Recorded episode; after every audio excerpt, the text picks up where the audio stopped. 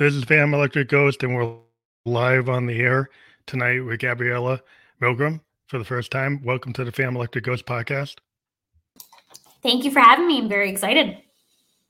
I want to let people know that we are a featured podcast on the Newsly platform. You can see that icon up there listed on Newsly. We'll be on Newsly later tonight. Uh, if you use coupon code GHOST to get one month free premium subscription to that podcast, if you use that coupon code, Again, we're a featured podcast on that platform. And uh, this is going to be episode 922 of the Phantom Electric Ghost podcast. We've been on the air since uh, 2016 on Apple Podcast. So that's where we're tracking that.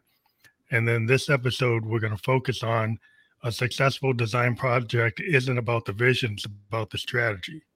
Mm-hmm. And then we'll go back to your two um, um, URLs so we've got both of them that we had, and people th- those will be clickable when people oh. um, get the final podcast that's out there on Facebook or YouTube or the other platform. But we have your GabriellaMilgrom.co uh, website. So if people go to that website, can they book consult a, con- a consulting session or consultation with you there? Yes. Great, great. So we like to give people that and let them know for those who are listening that that's their uh, www.gabriellamilgrom.co. Um, so you've been an accredited interior designer and professional project manager. You've been in the industry over 12 years, managing like multi-million dollar um, residential projects and commercial spaces and hospitals. And you you teach people, especially specifically women, how to create their dream home um, and mm-hmm. maybe you can talk about what that means um, from your perspective. What what is a dream home to be? I guess everybody has their own concept. how do you facilitate that with people? Yes. So the vision of what a dream home will be will differ per person, but everyone has an idea in terms of wanting their home to feel a certain way. And normally it's an emotional reaction. You want it to be warm, you want it to be inviting. You're looking for your home to be an embodiment and an outward expression of yourself, a place where your family can, come back to. It's that kind of antithesis of everything that you've ever built for in your life and you've created is that symbolism of a home.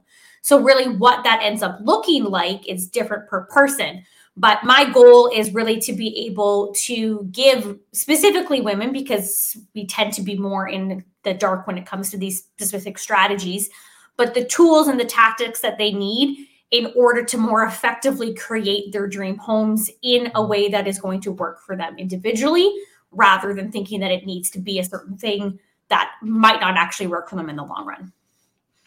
Now, when you do these design projects, because of like what's gone on with the pandemic, are mm-hmm. a lot of the dream homes you deal with now actually have integrated home business offices and facilities? So, because I would think, like what I do, you know, in my own home, it's you know, it's a home I bought. I didn't build it, but it was brand new, and I kind of made it so I could have a bedroom studio. Mm-hmm. So I have yes. a bedroom studio that I built, but I would think if I could have built it from scratch, I would have certain things built so I would it would facilitate that better than it is right now. oh yeah, if you've been building it, or if you were looking to remodel, I'm sure you'd put in acoustic panels and all those things so that it's got a higher sound acoustic rating. But uh, yes, so with the pandemic, and even prior to, but the pandemic definitely uh, increased the surgence of it.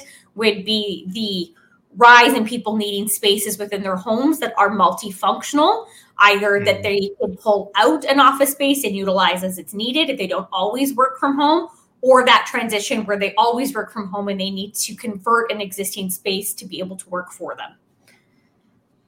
Yeah, because I was wondering because there's so many different levels. I mean, you can have people who are, you know, doing like design work. They've got to have really high speed internet. They might need to have, you know, the infrastructure set up almost like it's like a like a business. So mm-hmm. it's almost like you're integrating some business level capabilities with a home. Definitely. And so yeah. is that is that what you run into with when you get these big big projects with people? Like the multi-million dollar type of residential projects? Well, I mean, to to clarify, so I have two streams of my business. So I've got my design studio, which is Gingy Design Group, where I will execute the projects for you. We'll sit down, um, you'll engage me as your interior designer and project manager. And I run through all of these questions and I go through the entire design process and I create that design plan, that compilation of materials, resources, lighting, everything that brings that entire idea together. And then I help you manage the execution and manage the contractors so that it's built how it needs to be built and exactly how you want it. That's one facet of my business. The other facet, which is um, the GabriellaMilgrom.co, is me teaching you how to do it. So it's giving you my 12 plus years of design and management experience, boots on the ground, construction management, project management, interior design skills, and, and experience in your home, as well as one on one with me, where I will teach you how to go through the process more mm-hmm. effectively so you're not left in a situation where your space doesn't work for you or you had to cut a whole bunch of options out because you ended up being way over budget because no one taught you how to create a budget. Or you know that you needed all these different aspects to a project and you're running around like a chicken with your head cut off because you had no idea that all these things needed to be figured out and these things needed needed to be found and your lead times are too long and how do you manage all these different components? That's what i teach you yeah, because it seems like you have to have like zoning for certain things, and you know, do you have the right you know piece of land to do what you want to do? Could it support what you want to do, and then what do you, you know, it, you know, you have to really think like the whole holistic approach of like everything, mm-hmm. not from this to design. Like, are you in the right p- place to do what you want to do? Is it is it actually going to have access to the capabilities that you need? And then the budgeting for like all the things that you want to have. So it seems like like if, if you're somebody that's like well i don't know if i could handle that you you're saying that you could do the whole project or you somebody who feels like oh i'm going to be like a home depot person i'm going to try to do some of it um so they, they could do it yourself with, it, with consultation with you Yes, exactly. Yes. So if you're more someone who you start getting into a project and you realize that there's a whole other layer of complexity that you never even thought to of either renovating, remodeling, or building a home, and you're like, I don't have the capability. I work full time, or this is something that's way over my head. I want to hire someone to do this for me and then bring me in where I'm needed to. That's one section where I can help out in. But if you're someone who's like, I want to do this myself. This is my home. I want to be able to create this space for myself. And you're going mm-hmm. through the process and you're also realizing that there's a lot more to it than you thought. And you feel very overwhelmed and very stressed out by it. And you're realizing that that vision board or that Pinterest compilation of images isn't actually serving you and it's leaving you more stressed out, more overwhelmed because you don't know what to do with it. That's mm-hmm. where I come in because that's really where I find is that with the design gurus and the influencers that are out there, there's this predominant statement that you start with a vision board. Let's start with your mood board. Let's start with your vision board. What do you want the space to look like? And then there's this idea that you create this mind map of sorts of images, and then that becomes your Bible. And then that's mm-hmm. going to be enough for you to be able to make all the decisions, to figure out everything that's going into your space. And the reality is, is it's not there's a lot of questions and a lot of strategy that needs to go in planning that needs to go into it at the beginning that then informs the design. And then the design informs the strategy and it's kind of a back and forth process to really nail down all of that design features and to give you the answers to the questions that are going to come up as you go through the process. That makes sense to me I'm, a, I'm a software designer so we have to start with what we call infrastructure right? Mm-hmm. and that's not as sexy as like okay the actual idea right? exactly. that means, that means like the database the tech that we're going to use the, the the constraints that we have. Mm-hmm. so like we look at it well, well we're using oracle or we're using blockchain there's certain things that that technology can do and they can't do. But yes. you just kind of have a pie in the sky and it's like we don't think about what your infrastructure is is it going to be a steel frame? Is it going to be a wood frame? Is it going to be an a frame? Is it going to be in a place that has good well water? Does it have connections to the utilities? Does it have high speed internet? If you just want your space where you don't think about all the things that aren't probably like maybe in the back of your head because you're mm-hmm. not an engineer or you're not an architect, but you didn't actually think out the things that will actually be the roadblock. They, that you can't do that because like you're got bad, bad, um, you know, soil quality. You can't support mm-hmm. what you're trying to build well, that would be if you're if you're building a home, right? But like I'm even talking about if someone is looking to, I don't know, say redesign their bedroom or their bathroom, for instance, the the mm-hmm. ongoing thought process is like, I'm going to do this bathroom. I'm going to completely redo it, and I want it to look this way. So then you go down this this visual tunnel, and you start looking at images on Pinterest and Instagram, and you're like, "Ooh, I like this for my bathroom, and I like this for my bathroom," and you're compiling them together, and you create this vision board of sorts, and you're like, "This is what my dream bathroom is going to look like."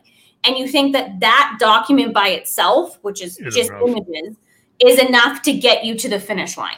And it's like you mentioned with software design strategy and the tactics behind it and the planning and all these questions that you need to be asking and figuring out beforehand that actually inform the design decisions, they're not sexy. No one really wants to do it, right? It's not like anyone wants to deep dive into a budget and figure out all those complexities. Yeah. But if you don't figure out and you don't really dive into those questions, which is like your priority list, and that really drives how a project is going to go about. Why? Because at any point in time in a project, things are going to happen on site that are going to differ from what you thought was going to happen. And if you don't have that priority list that says these are the things that need to happen in this bathroom, for example, mm-hmm. these are my wish list items. When stuff starts to go awry and you need to make all these decisions, you don't know what can be scrapped. You don't know what areas you can pull back from and do at a later date that are not going to totally blow up your entire project, cause a trickle down effect, or completely change the design in its entirety. That then, when you and when it's done, you look at the bathroom and you go, Well, it's not really what I wanted because you never really mapped it out from the beginning. You just found images and said, This is mm-hmm. what I'm going to do. And then we're just rolling with it as you were executing the bathroom rather than planning it from the beginning. Yeah, so it sounds like like like if I want to get like what's kind of you know, like I want a steam sauna, in a bathroom that's got like you know the, the latest tech with like you know the audio systems integrated into the steam mm-hmm. shower and the venting and the whole big, thing, like a big a big bathtub. It's got all this stuff, and it's but it's way bigger than my current space.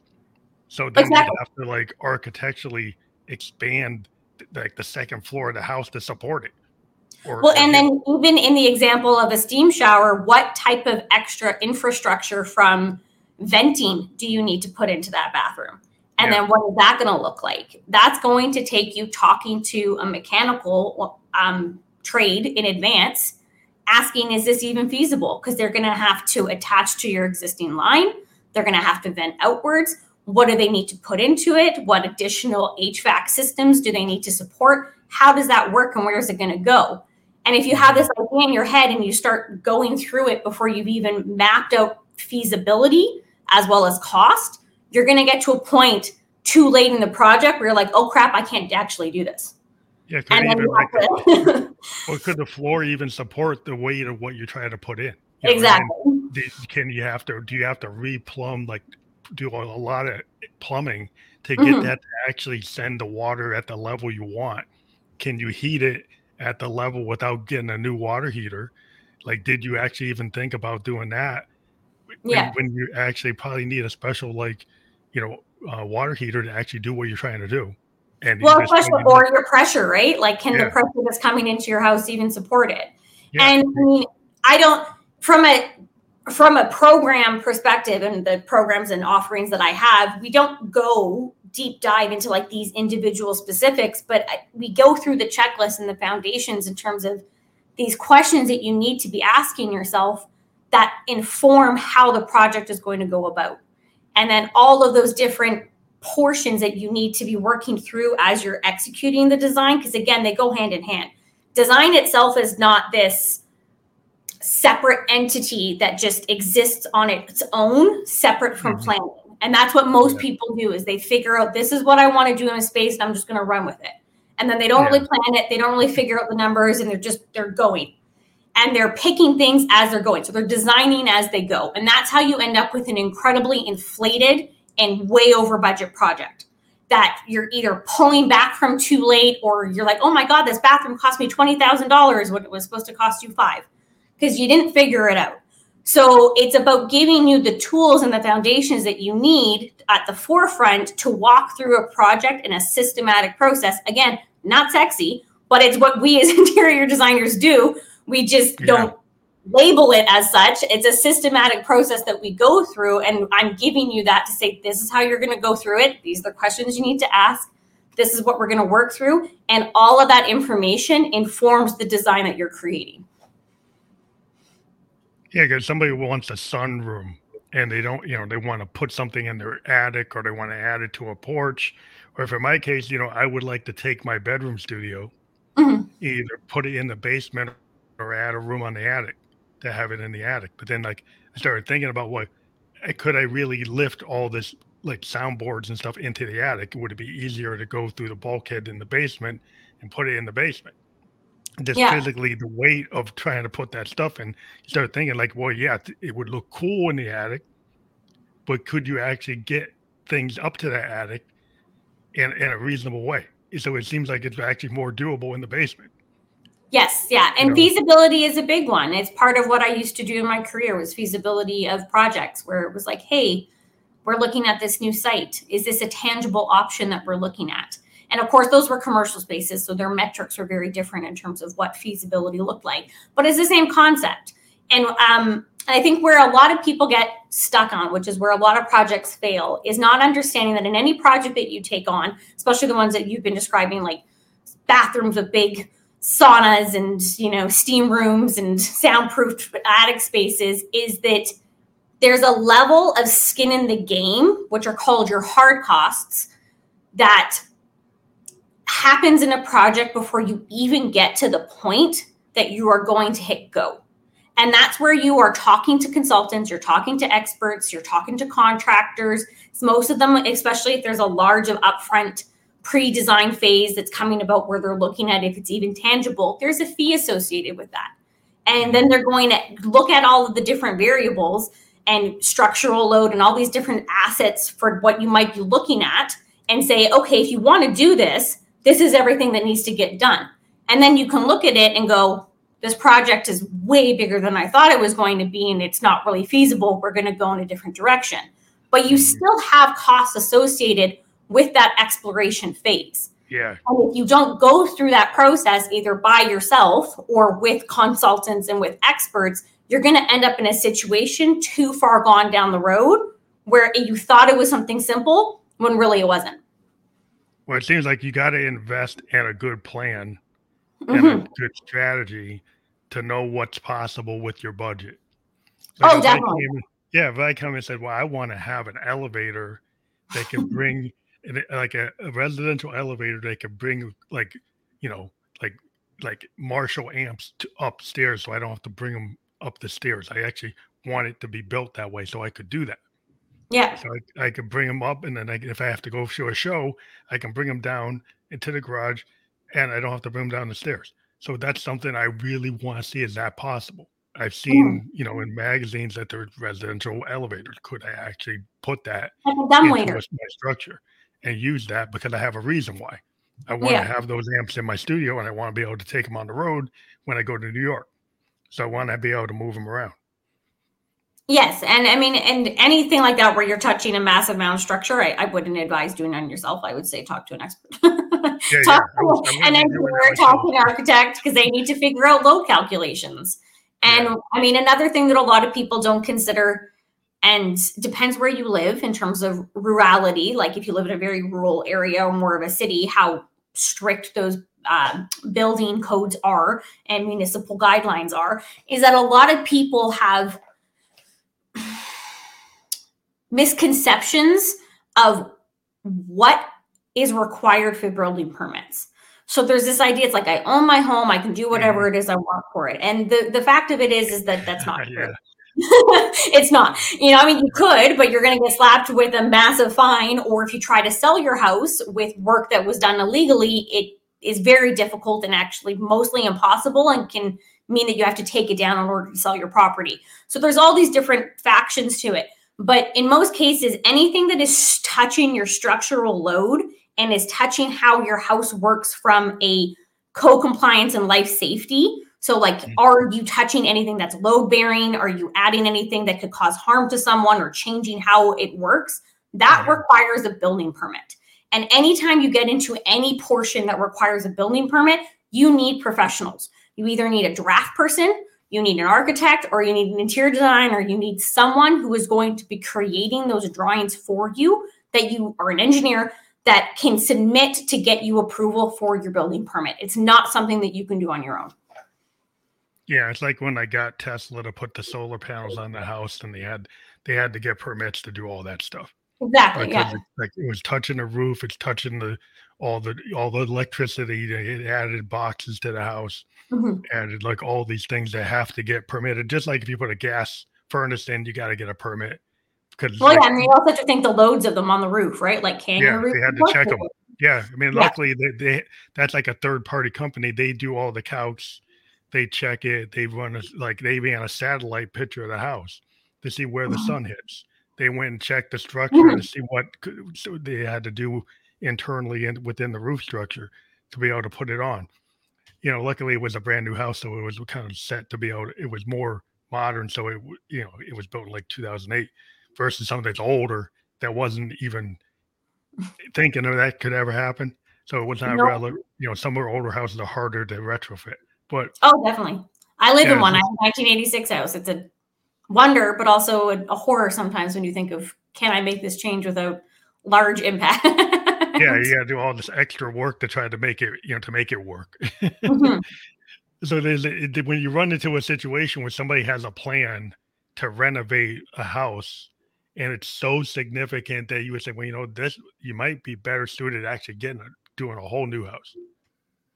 It depends. And in certain situations, I mean, I have a project that I'm working on with uh, clients and from the Gingy Design Group side in Calgary, which is in Alberta in Canada. And they fell in love with the property. They fell in love with a portion of the structure of the house. Uh, but they pretty much tore down the entire upper level and have gutted out the entire space and are redesigning everything and reconfiguring pretty much the entire house to the new design plans in that situation, would it have potentially have been more cost effective to have torn it down? Potentially, but there's factors that need to be considered when you look at that because sometimes what happens with properties on existing um, property lines or uh, lots is that they're mm-hmm. grandfathered in terms of their property easements and where they're placed. So as oh, soon so as you kind of limited to that structure, exactly. that, that structure in terms of where it sits how big it is um, its exact placement is grandfathered. And as soon as you if you tore down the entire mass you would be stuck with the new jurisdictions in terms of how big that volume and that structure could be. Oh. so there's there's different things that need to be considered and that's where you really need someone who can go into your local municipality and read what their bylaws and their requirements are and what that new kind of code zoning is because that can mm-hmm. impact your decision whether or not it's more economical and cost effective to tear the entire house down or if it makes more sense to keep a portion of the footprint and then build on top of it because those are two different situations from a city's perspective in terms of what you can do with a piece of land also like like thinking about like i do this podcast you know virtually but mm-hmm. if i invested in trying to, you know making like a studio in my basement that had like a whole room in, a, in like a like an actual you know studio setup so the it's isolated so i had like a, a, a voice room. the question is like I, you know based on the kids a residential area if it became more of a business i probably can't do it and, and invite guests to actually come in there and run like a business. I might be better suited to actually find a place that's zoned and build a studio in a zoned area where it could be Yes, and that's where you really do need to check your zoning bylaws in terms of your residential neighborhoods. Some places allow businesses, some places don't. Some places allow businesses of different types to work from home. Um, if you if it's you working from home, like for instance, I work in my own house. This is my design studio. Um, but it's pretty much me that I have contract workers that work virtually. I very rare I don't have people that come into my office and I don't execute work with mm-hmm. multiple people in my office. Sometimes I'll have um, clients come in and we'll do a little chat or like suppliers, but it's not like I'm running a business out of my home with multiple people yeah, yeah. coming in. If that was the case, it would not be allowed. But me as myself in my own personal business, that's fine. It all comes down to your personal zoning. And that's another thing that you would need to check with your local municipalities. Again, planning. Yeah, that's me. Vir- yeah, yeah virtually, you know, we can do this, and I've been doing it since 2016. But the dream is to eventually have it so it actually is like a, a real studio. Like, yes. so then I've always thought I build like a second house that's actually zoned to be a studio. It's kind of like you, I don't know. You could probably do like a yeah. laneway or something like that as a separate, like off building, separate from your house. You'd have to you'd have to check it, but that's an option. Yeah, yeah. If it's zoned for for commercial, but you might mm-hmm. want to have a separate place because you don't want people that close to your own personal space. Like if you're somebody that's doing a podcast, do you really want people to know exactly where your house is? Right. Well, so, are the questions. yeah. so, so if you're into entertainment, like you might not necessarily want everybody knowing that that's your house. Right? Oh, exactly. Right. Yeah. So you might want to build it somewhere else. So they like I'm a musician too. So so like I want to build a studio. It's not only for podcast, but maybe a rock band wants to come and record. So and yeah, and then do you want a bunch of rock bands in your backyard? yeah, you don't know. So you kind of put it somewhere that's zoned for that, and it's like that's not my personal space. That's my business of doing a studio. So that's where mm-hmm. that kind of comes in. Where yeah, you, you, might have like a band in there, you know, and you, and you might even build a thing so it's kind of like like like like a small studio. So you have a small studio audience and then televise it right? Mm-hmm. So you can send it around. So then you want to build something that's kind of like, you know, I, I, guess the guy from Hall and Oates, he built something like that. He built like a studio. We have bands came in, and they actually was a small studio audience, and he even had like a little bar. They ended up building out, and he runs it like he's like, you know, his his own little, you know, studio that he runs a TV show out of. Oh, that's pretty um, cool so you know he's in Hall and Oates, and he actually built that. And it's like that's where he ended up having all these famous bands around the world come and do these like private shows at his own like house. Mm-hmm. Basically, they called it his house, but it's actually a separate studio from his house. So, yeah, this seems like yeah. I mean, in the art world, there's all kinds of things that people would want maybe built in their own space, but they got to figure out can I actually have that where where I am living, or I have to build it somewhere else. Yes. And I mean that that's really where the planning process comes in and that whole strategy thought process. And it really depends upon the project. If you're not if you're not looking at something as as in depth as building your own studio, but you're looking at possibly a kitchen renovation, for instance, or a kitchen expansion, there's still a lot of planning that goes into it. Um, I have someone that I'm helping on a consultant basis at this point, just hourly, and it's been a long process to facilitate this kitchen because a lot of the questions that should have been answered up front and gone through at the beginning in terms of what they were wanting to do, what their priorities were, how do they need the space to work for them, weren't answered. It was a let's get cabinets, let's move forward and let's do this whole process. And mm-hmm. then every project that you're working on, there are nuances and relationships that go together. And a lot of the time, what is misunderstood and is missed on projects is the relationships between decisions. So that's where the strategy and that planning comes in. Using in a kitchen example, for instance, your cabinets cannot be cemented and be landed on and put into building and fabrication until you have all of your appliances and your plumbing specifications figured out because your cabinets are built to suit those constraints. So you could be working with a kitchen fabricator for your cabinetry, but if you haven't picked all of your your appliances and you haven't picked the sink, you haven't picked any of these different items, they can't finalize the design. So they'll give you the, thought process of this is what your kitchen's going to look like. And then three months later, you come back with your specifications. What if your fridge can't fit where you wanted it to and you've already purchased this fridge now? Well, now they have to give you a different design iteration based upon the new specs that they have. So then it reworks this whole design thought process of how this is going to work.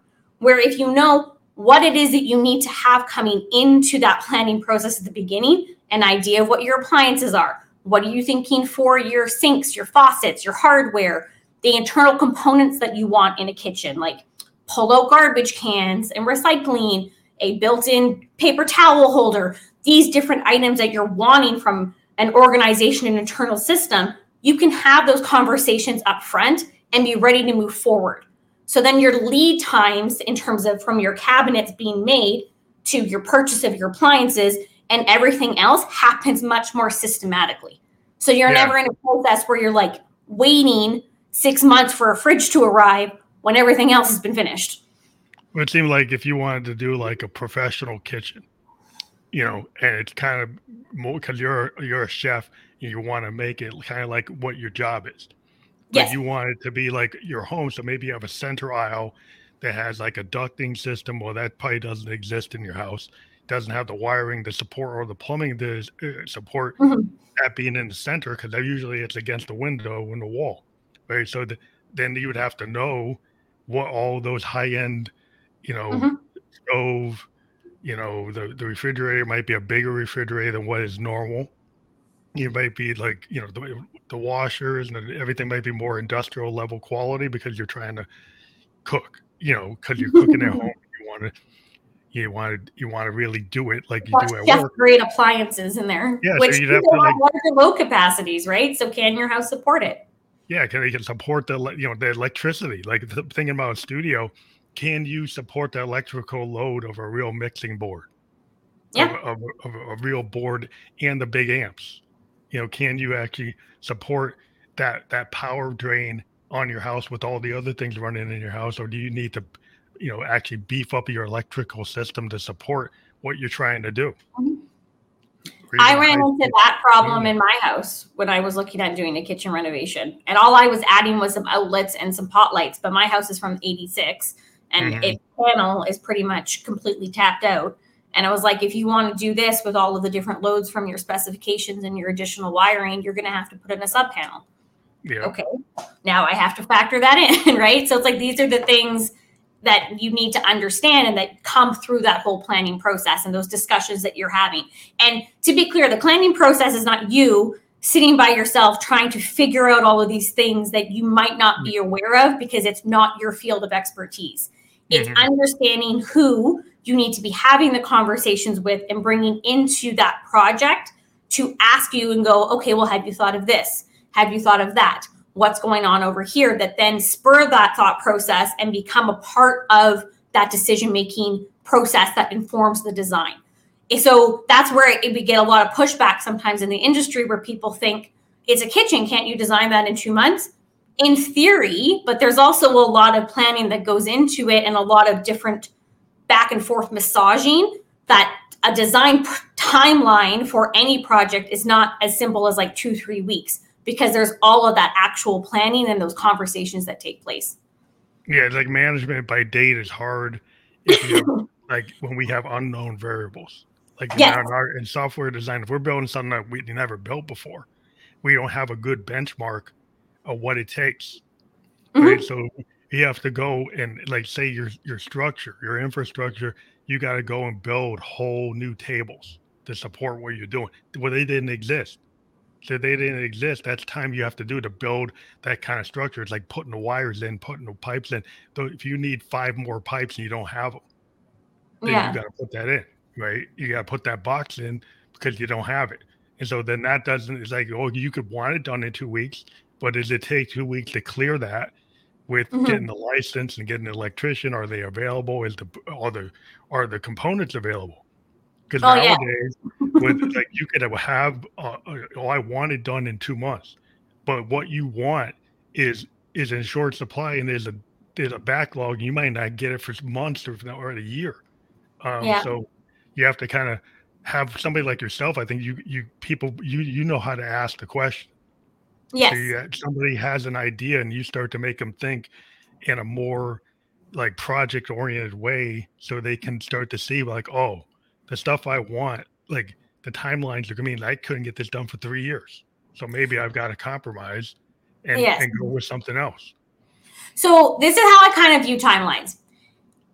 Either way, in any project you look at, and I don't know if you've experienced this in software design as well, the timeline is always going to be X amount of months. So let's say you wanted a kitchen done in six months, and you're like, I'm going to do this kitchen, it's going to be six months. And you just demo right away and you're designing and you're building it as it goes. But as you're working through it, you get all these hiccups and you have to press pause constantly because you don't know what's going on over here. You've got delays happening with your appliances. You haven't ordered this, you haven't ordered that. And actually, from the time that you started the project to when you end up with a finished project is a year and nine months later. that time frame was probably always going to be a year and nine months. But the way that you started the project, where you just hit go right away off of a thought and started demolishing, you were living in a horrible situation of a half unusable kitchen or like cooking off of a campfire stove for a year and nine months versus upfront planning and figuring out all of those different components and everything that had to be ordered, everything that had to be figured out, knowing when everything is coming together, looking at that time frame and going, okay, based upon this, this is when I'm going to demo my kitchen and then everything will roll together systematically and then I won't have a year and 9 months where I don't have a kitchen. The time frame was always going to be the time frame, but you started and yeah. you jumped the gun too early. It's like phasing it. Like when you build a bridge, do you tear down the bridge that, that you're replacing, or do you kind of keep it keep it there as you know, maybe you bring it down to a couple lanes, but it's still there. So exactly. it so that there's still like this redundancy where there's something there, maybe not exactly what you want, but you can still do it. Versus like you went and did it, got rid of everything, and you, you can't phase it. So you yes. can't phase something at like 1.1, 1.2, 1.3 and then you do the big you wait to the last minute to the you know the last phase of it so there, there will be a shorter time when you don't have access to something. Exactly and, and when you when you upfront and you forecast it it reduces a lot of that stress because if you're in a situation where you're living without a fully functional kitchen or like cooking off of a stamp, camp stove in the winter that is a horrible stress and a horrible overwhelm and you're freaking out and you're going when is my stuff arriving? What's going on? And you're getting stressed out and agitated because it's not working how you need it to and that is a heavy load that you're wearing. So then this is where like yes it's not sexy and it's not fun. It's not as fun as creating the design and picking the finishes and creating this beautiful image of what your kitchen's going to look like. But the planning that you do beforehand and that future forecasting so you can understand when everything's going to become available and how you need to phase that process that's what's actually going to ensure a project success and that's what's going to mean that when you hit go, maybe you're only down a kitchen for six weeks because you can do a kitchen from like full demo to build out in six to eight weeks. But everything has to be lined up. Yeah, you might build. need to know what, what appliances you're going to get and if they're available. Like, yes, and have that date scheduled. yeah, everything you want, you can get within that time frame. Then yeah, you're going to be cool. But if like suddenly like I'm going to build a studio, and I want a Neve board and it costs like twenty thousand dollars, and there's only five of them built a year, and they're all sold out. Yeah, so then so you're I waiting. Start that studio, and I'm like, well, I can't even put the board in because they're all sold out, and I can't get one until 2024 or 25. So how, how am I going to build it? Why would I build it? Because I can't even get it. mm-hmm. Yep. You know. And I I worked on a couple projects last year which were commercial that were building like quick service restaurants. We had a lot of delays in our RTU units last year where we kept on getting promised different dates. NRTUs are your um, rooftop units, so your big, massive mm. back systems in commercial spaces. So we had massive delays where we were told, oh, it'll be 20 weeks. And then a couple weeks later, actually, it's sitting at like 28, 30 weeks. So the time frame kept getting pushed out, and we'd already hit go on these projects. So we ended up in a whole bunch of situations where we had to come up with these secondary pivoting options with like backup generators and different types of like secondary HVAC systems that were brought in from an air cooling perspective in order to wait for these RTUs to come in. Not a mm-hmm. great option, but we'd mm-hmm. already hit go based on this other information we were given that later on proved not to be correct. And that does happen in construction. Yeah, I'm not yeah. here and saying that if you plan, everything will work out exactly how you want. It doesn't, but it usually yeah. gives you enough information to be able to make the like more easily make the right decisions or more effective decisions when you are in a stressed out situation because you've kind of already figured it out. Yeah. I mean, because that's what's my daughter's been real interested in. She's into horticulture and she does a lot of um, hydroponic gardening. You know, so, mm. right, so far she's done these hydroponic gardens in the kitchen and she found mechanisms that work. And then she got so good at it no, she said, well, we should put take the deck and repurpose the deck and actually turn it into like a garden room. And we actually in our housing development, they actually have have this thing where you can have your deck turned into an extension of your house. And yes. within our housing development, there's an approved design for that. Mm-hmm. So so we know that you could do it because we've seen people put them on and there's an approved design. Um, so it's like, okay, we could do that, but we have some alterations to that design because it's actually for an indoor garden. So mm-hmm. we might want different windows or different type of roof. So there's an idea you can have it, but it might be altered to, in order to support a garden because most people aren't using it for that. No, so probably not. yeah. So then there's like we have a very strong idea about what we want to do, and but we have to find the right people to actually you know give us the, the roadmap we know what's been done and we could do something kind of try to force our idea to fit mm-hmm. but we kind of want it to work the way we want it to work so then it is more customized. And that's where yeah. i think you, you you that is that what they kind of push and pull when you're showing somebody what there's like a thing you could do that maybe is cheaper but it doesn't really fit. And the question is is it 80% fit?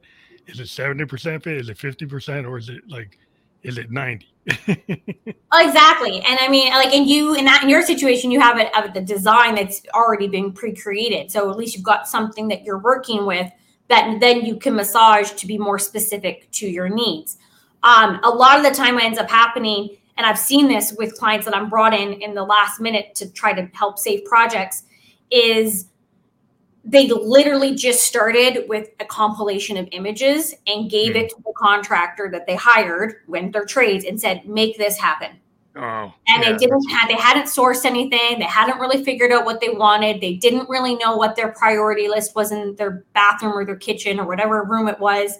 So all of these things started happening in the project and the cost just kept rising because they hadn't really figured out what they wanted in a project. And then it also ends up in a lot of disputes with the contractors because mm-hmm. they're going, Well, I I installed the tile the way you wanted. And you're going, Well, you didn't ask me, you didn't do this. Well, did you have those conversations with the contractor? Because someone's assumption off of an image is going to be very different than your assumption off of an image. So oh, yeah. there's providing images to contractors and this idea that it is a roadmap, it's not enough. It is part of a package that you create, um, and it is part of a system, but it is not enough to stand on its own. And when we think of enough to stand on its own, that's where we get in trouble. So you need a, like a real like blueprint or or a more technical thing. Like in our world, like we we build code, but we have code tech designs. Mm-hmm. So you could have an idea that's like a use case, like the business case, or you know has actors as this you know visual and it's like you know it, it's very simple. But that's not what it's going to actually have to be because you get down to all the details it's like hey what's the ui going to be? You know mm-hmm. what's what what what those are details that the the top level person i don't care about that but then they do because when they get it like, well it doesn't do what i want but you didn't tell me that yeah you know because like yep. you didn't tell me that the crm person needs this drop down with these radio buttons you just said you wanted a crm but but you got to tell me what you, use cases you want for the CRM. So it's yeah. like the same type of thing. Like you need to tell me. And sometimes what they do is the, the unhappy path, like the ten percent scenario, the ten percent thing, that takes all the work. The ninety oh, percent was my God, but it's like this thing that they didn't tell me about. That, that that's their thing. That's like the ten percent scenario, but that's like the hardest one. It doesn't fake, take the normal path. It's like that's all the work that takes up all the budget, takes up all the time because they didn't tell you exactly what that was. They assumed that you that, that you kind of knew it, but you never actually voiced it.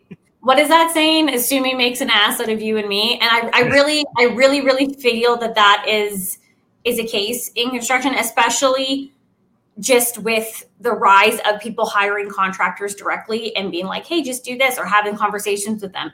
So another piece that needs to be understood with um, hiring any contractor and, and these design packages that are just images is it's not enough for contractors to price on. So you can give them a bucket full of images and say, this is what I want my bathroom to look like. And they're going to go look at it and go, okay, so based upon these images, we're doing some tile, we're doing a new countertop, we're doing a new vanity, we're doing a new mirror.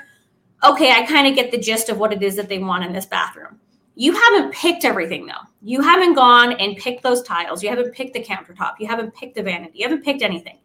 And they're going to give you a price. And sometimes they break out their price. Most of the time they don't. They just give you a cost and they say, hey, this is what this cost is.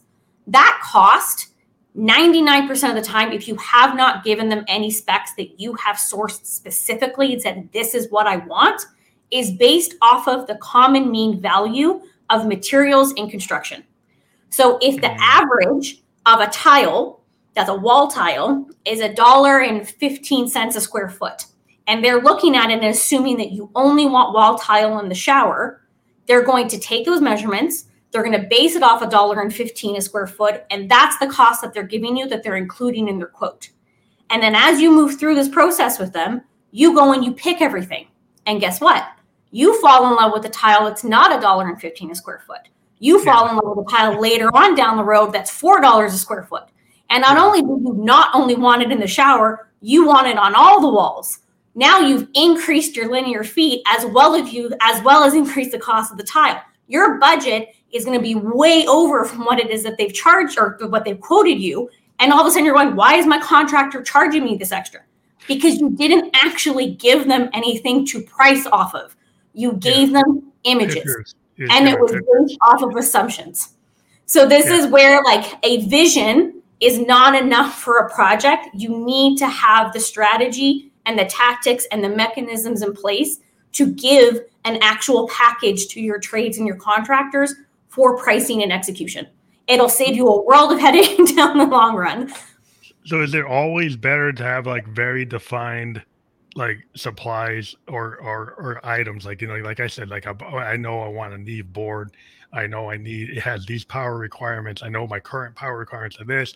So I assume my electrician's going to have to do work there. I know mm-hmm. what this cost. I know what the weight of it is. You give them the weight. You tell them like can this floor take that? You know you start to do the numbers. You actually have real things. You, then oh, you have a real thing that weighs this much, has this kind of power consumption, my current thing. So the more defined information you have in terms yes. of what materials are, what they cost are, what the limitations are, with things that you need venting, you need cooling, you need this, you need that. You start to have more defined things rather than just the pictures even with them more defined, you still could have some cost overruns, right? Or you'd be less mm-hmm. likely to, right? You're less likely to. The more specific you can nail down exactly what it is that you want, and ex- and you've picked everything. So you've picked the floor tile, you've picked the wall tile, you've picked your bathtub, your shower components, the whole kit and caboodle, and you've said this is everything that I want, and I'm going to be purchasing these items, but I need you to select and to purchase these items then you both of you are on the same page and then you know exactly from what he's quoting you and the conversations you've had that everything should in theory be checked off. Will there be additional costs as the project moves forward? Most of the time especially if you're doing a remodel in an existing space because there's always going to be things that come up once you start opening up walls that could never have been factored into. But that's mm-hmm. where your contingency fund comes in that should be a buffer in your budget so that's another side conversation is that a quote that a contractor gives you is not a budget. It's not your budget, it's a quote. There's yeah. a whole other things that you need to be adding to that number to be your budget. And I have an entire YouTube video on that. So go yeah. and watch that because there's seven things that you need to include in a budget so that it's it's robust and it includes everything. But here's the okay, so if you don't want to put in the legwork up front, and it's like I said, a timeline is typically a timeline. So it's either you put the legwork up up front or you put the legwork throughout and the project takes slightly longer. You the difference will be in how your project is priced and the contract type that you move forward with. So the more information that you can provide a contractor and trades, the more accurate your pricing will be so your contingency can come down and you can proceed with a lump sum contract, which means that they know exactly what it is that you want from them. You guys have talked, you're on the exact same page, and you're getting a card quoted cost of this. For all of this that we've talked about, this is how much it's going to cost. Very much more easy to budget for, much more easy to track because you know exactly what's being accounted for and what's not if you don't put the legwork in and you have things that you haven't sourced and you're going to do that as the project moves forward, your contract type that you move forward with your contractor for pricing cannot be lump sum because they don't know what they're pricing for. So mm-hmm. that's when you would do like a cost plus which is where you pay them for materials plus a percentage. You can do time and materials, which I really don't advise on because um, it'll just keep going up. There's the GDP. There's all of these different pricing models available, but every single one has its pros and its cons, and they're good for different um, types of projects depending upon how much legwork you want to put in the beginning. The question I have, like, if you're doing like a bathroom, right, and you you want to put it like a Japanese toilet that has like electric power, right? Yeah, I, I, I lived in they they these toilets from like Toto that have like fans in them and they're heated. Oh, yeah. if your bathroom doesn't have the support for that, it doesn't have an outlet near the toilet at all. It mm-hmm. doesn't have any. So you you, you got to have an electrician plus yep. the plumber plus somebody that can do the carpentry. So you like it's like when you do that type of work, you, do you is it better to get one contractor that's certified in all those things or get people who are more like the electrician is a certified electrician the plumbers is it better hmm. to get independent con- yeah contractors that are be- best at their particular capability so again it depends upon the specifics. If you're just putting in a Japanese toilet, I would probably say piecemeal it yourself. If you're doing a full bathroom gut job and a full bathroom renovation, um, it would probably be more advisable to hire a contractor rather than piecemealing it together. And the reason is is two things. One, a contractor will charge you a percentage on their quotes because that's their admin and their administration. So say a an electrician charges them five thousand dollars and they put that in their quote, they're probably going to charge a ten percent upcharge. So they're going to quote you fifty five hundred as what the electrician is, and that's their profit towards managing the trades. But when you hire a general contractor for larger projects, they are there to manage those trades for you. So they're there to mm-hmm. sit there and to manage the project as a whole um, from a construction side, not from a full project management but to say, okay, this is what's going on. They're future looking at what's happening in the next one to two weeks, going, okay, I need my drywaller here on this day. I need my electrician to follow, and all these different things. They're managing those variables, ensuring that there isn't a lot of lag between when mm-hmm. one person shows up to when another person is needed. And then, so that's why I would recommend it on a big project if you don't want to go this course because you don't want to pay the administrative costs from a general contractor managing sub trades, then that means that you are the construction manager as well as the project manager. Mm-hmm. So you are needing to look at the project, review it every single day to what has been done, what hasn't been done, have all those conversations with the sub trades in terms of how long they need on things, when are they going to get stuff done, what are they waiting on and then managing that schedule and that timeline and then scheduling people based upon that. And if anything goes awry, where say something is missed and they can't proceed and they can't come back for two weeks, you're then having to navigate that all on your own. And a lot of times it's more difficult than just having someone be able to do it for you. Yeah, it seems like if you had like like the like the overarching project being done by a contractor, because if you'd like, oh, okay, I'm going to go to Angie List or I'm going to mm-hmm. go to some website and find this plumber, and then you keep on, and it happens to be an electrician, and say, well, he can do everything. When mm-hmm. maybe you should have gone to something that was a little bit more uh, than than professional that had like that kind of project experience. Like maybe you should have done some research into figuring out does this need to go to a general contractor that is known for doing this type of work?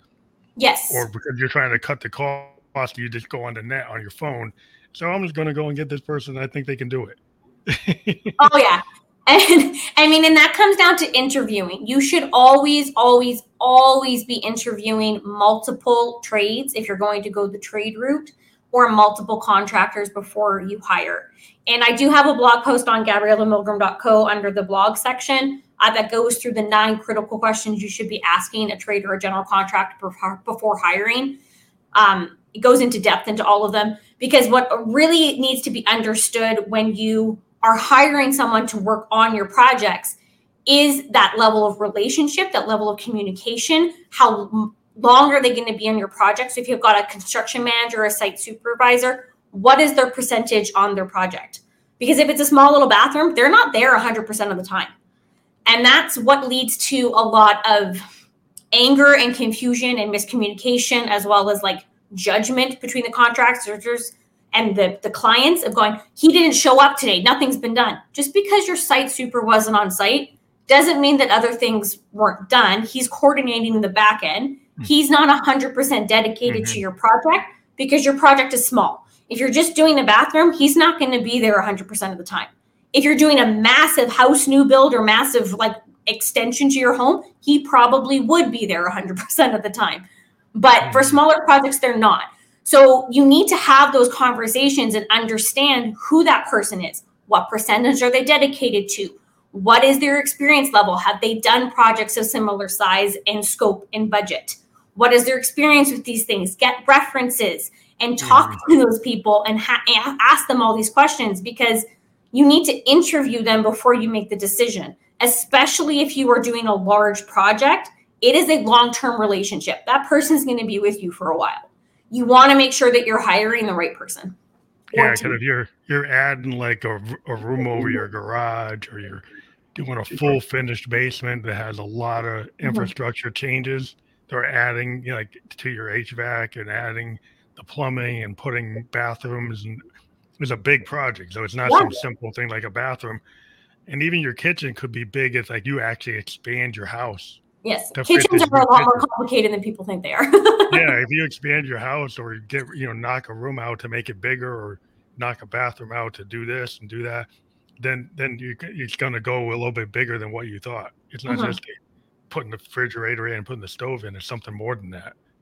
Exactly, and I mean I, I can't tell you when you say I'm going to hire trades versus hiring a contractor. It's, I mean, I could technically, I'd say big projects always go with hiring a construction team. Don't piecemeal it together yourself. Unless you are someone who is retired, doesn't work, used to work in this industry, and is totally okay being the person who is managing all the multiple different pieces.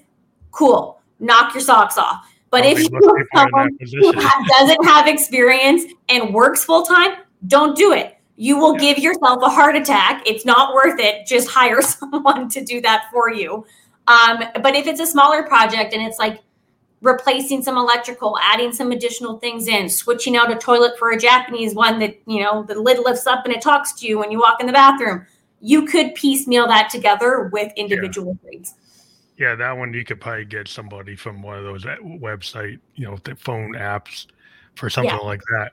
But like once you start getting into the bigger things, like like your water pressure for exactly. your steam shower, or you kind of put it, you want to get a sauna. Uh, well, you as a person wouldn't even know what to ask. Like, how yeah. do you even manage that? You don't know what you're looking for. Yeah, I don't know. Like, do I have the right right pressure to run this thing? Do I have to like? Do I have to beef up my electric to be able to run mm-hmm. this thing? To be able to, you know, give it have enough hot water, enough pressure to run it you know, the, can they can they take the weight of it? You know, with all that, you know, it, it, the current tub was never going to be as big as this one. Well, and yeah, can the load be supported with the floor underneath? Yeah, the floor that you got because like you, that bathroom wasn't really designed to have that.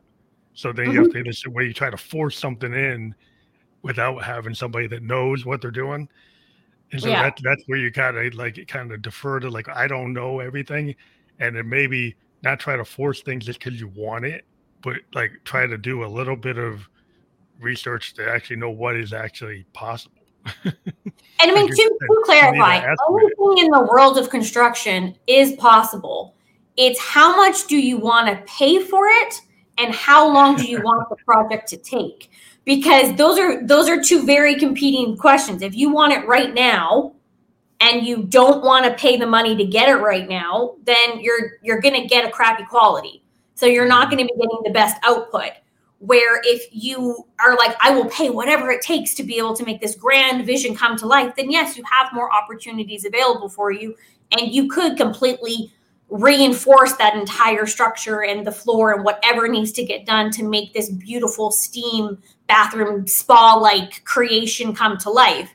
But you need to know what's needed and then also understand that if your existing structure can't support that it's going to cost more and it's going to take longer yeah Cause just because you want it doesn't mean you can make it so uh, other than the, the, you like you said you could have something that's half hazard, not even anywhere knows cause mm-hmm. damage and not even be what you want it to be.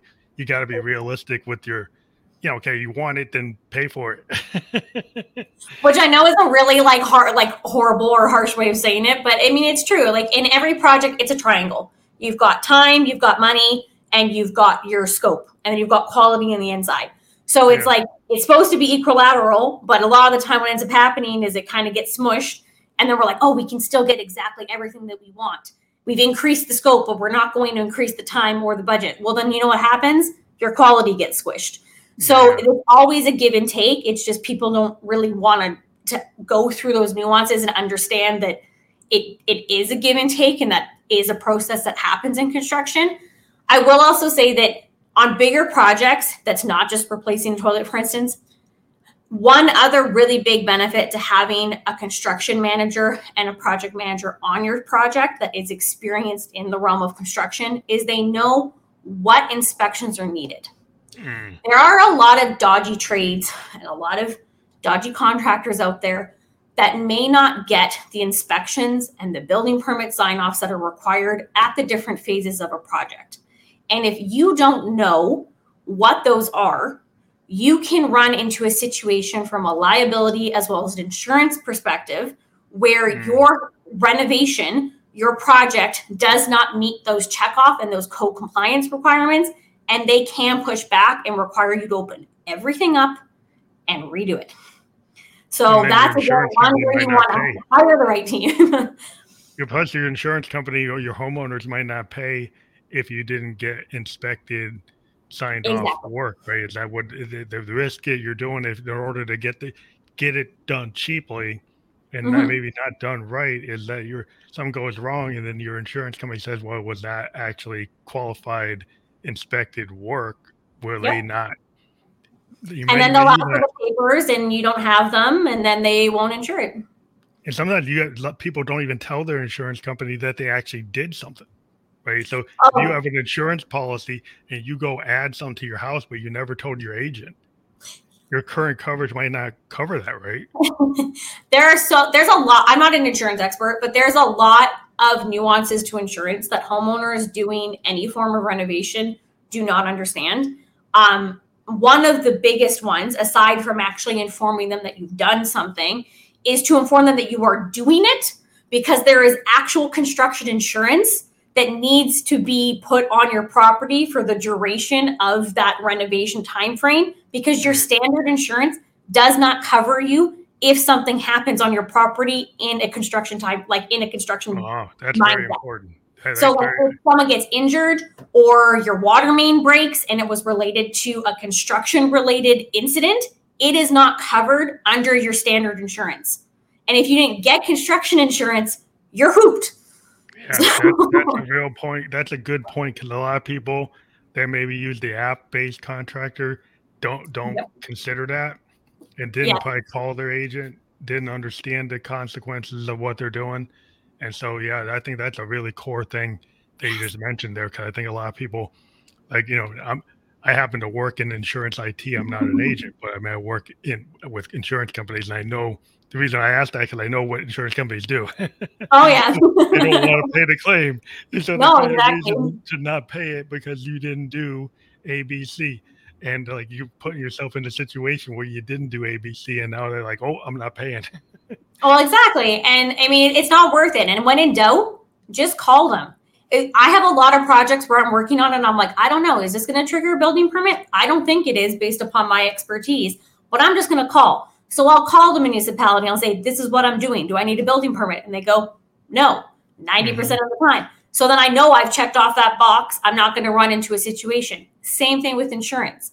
If I'm ever in doubt on a project and the specifics, I will just call and say, This is what I'm doing. This is what's happening. Do I need insurance? What type and for how much coverage? Because mm-hmm. you never want to end up in a situation where something happens and you thought you were covered, but you're not, and now you're on the hook. Oh yeah. Or worse, you didn't even ask your contractor to get that insurance because that also happens, and then yeah. they don't have the insurance that they need, and then you, as the homeowner, are now on the hook. It's not just being bonded; you want them to be insured and bonded. Yes, their liability, their insurance that they need, and the quantity of that is going to be based upon the actual um, construction cost budget because it, it varies based upon a percentage.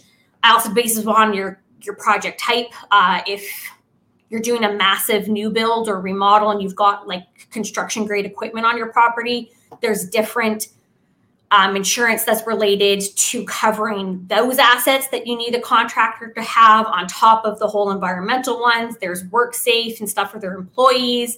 There's liability, there's bondage. There's all of these different types of insurance that you need to ask in that interview process and that needs to be in the contract that you are stating that they need to have and you need to be noted as a secondary on that insurance. Mm. Well, I think this has been very, very, very, very informative. on insurance. no, no, this this whole thing has been very, very informative, and I think it's a lot of people, you know, that I talk to on the show, do have their own home businesses. They are entrepreneurs, you know. And in the podcast, I talk to a lot of entrepreneurs, and I think the things we've talked about apply to people in many different types of businesses, but Mhm. because people are, you know, and they might be doing, they might have a business, but they they're taking that money from the business, and they're, they want to make make changes to their house. They want to do something. They want to have that dream house. And Yeah. so this conversation was really useful, and I hope people go to your uh, Gabrielle milgram.co website that is clickable when we're fully published. There you can go to the home home to home challenge and to your main site uh, directly from the link on Facebook once we're fully published in a couple of seconds. But thank you for being on on the on the podcast tonight. I think what you've said uh, regarding uh, you know making uh, the right kind of design choices for your dreams is really cool. Is I think Oh. it's uh, very helpful. I think a lot of people will find this um, useful and informative. I really hope they do. And I had such an amazing time. And if any of this intrigued you and you're like, wow, I want to learn more, I want to know how do I actually plan for all of this? That is the House to Home Challenge. It is launching the beginning, minish, uh, middle of October. It runs for three weeks. You get three weeks live with me where I teach you those fundamentals of how to take that idea in your head and put it into a fully realized thought process and plan. So come join me in the House to Home Challenge and I'll give you all of the nuggets inside my brain. But it's been an absolute pleasure. I had a total blast talking to you about all things homes and construction and visions and insurance, apparently. yeah well eventually like a lot of things we talked about i have a bunch of plans i want like my i want that kind of sauna i want i want that uh that uh the hydroponic garden and i want my little studio or my finished basement so there's a bunch of things i need to check out and i'll be, I'll be checking out a lot of what you're talking about uh in the future because like i, I as i like not ready yet to do it but we're, when we pull the trigger yeah we'll definitely probably be checking you out thank you Oh, very much Thank you. It was a pleasure. have a good night You too.